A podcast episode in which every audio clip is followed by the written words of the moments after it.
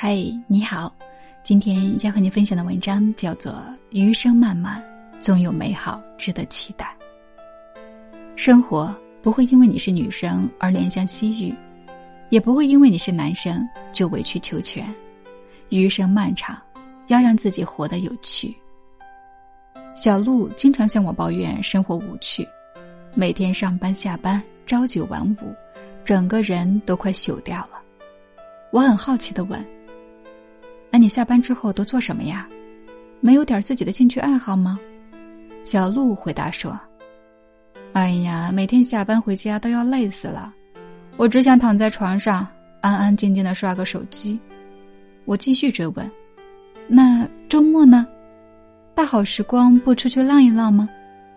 小鹿撇撇嘴：“嗯，一觉醒来已经中午了，懒得出门了，还得换衣服。”再说了，也没有人叫我出去玩儿。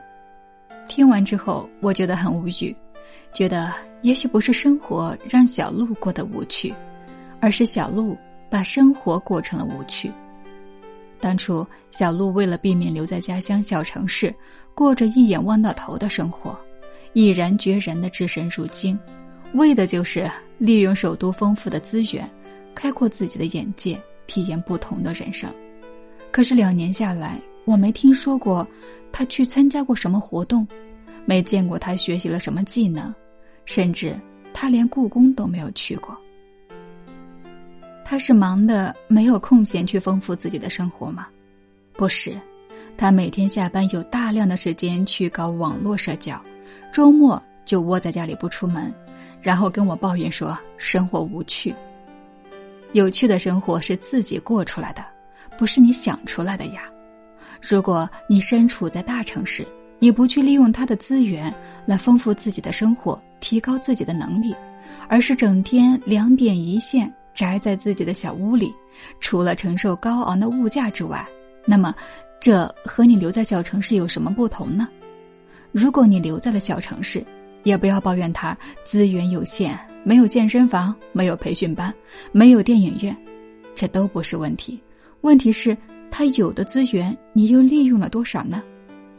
门口的生活广场，你都没有去过几次吧？其实，有趣的生活不在于你有多少可以利用的条件，而是你如何利用有限的条件，制造出无穷的乐趣。曾经，我向一位学长炫耀我们学校的图书馆藏书室如何多，古籍有多少，我是多么的喜欢。学长听完之后，只是淡淡的说：“哦，你们的图书馆确实比我们学校的藏书多。可是不管藏书有多少，你能看几本呢？所以藏书多少和你有什么关系呢？”我当时听了之后恍然大悟，羞愧难当。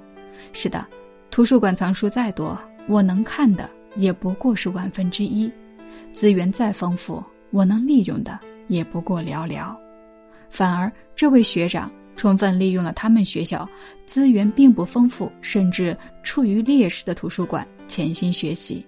在本科期间，就在各大知名学术杂志上发表了十几篇论文。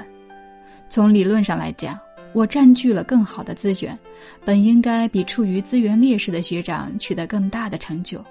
而事实是，我庸庸碌碌，一篇论文都没有发表过。所以，你生活的样子和你所取得的成就，跟你资源的多少并没有什么直接关系。关键在于你如何发挥主观能动性，将你的生活过得越来越好。好了，今天的分享就到这里，感谢你的收听、订阅和关注。更多精彩内容，我们下集继续。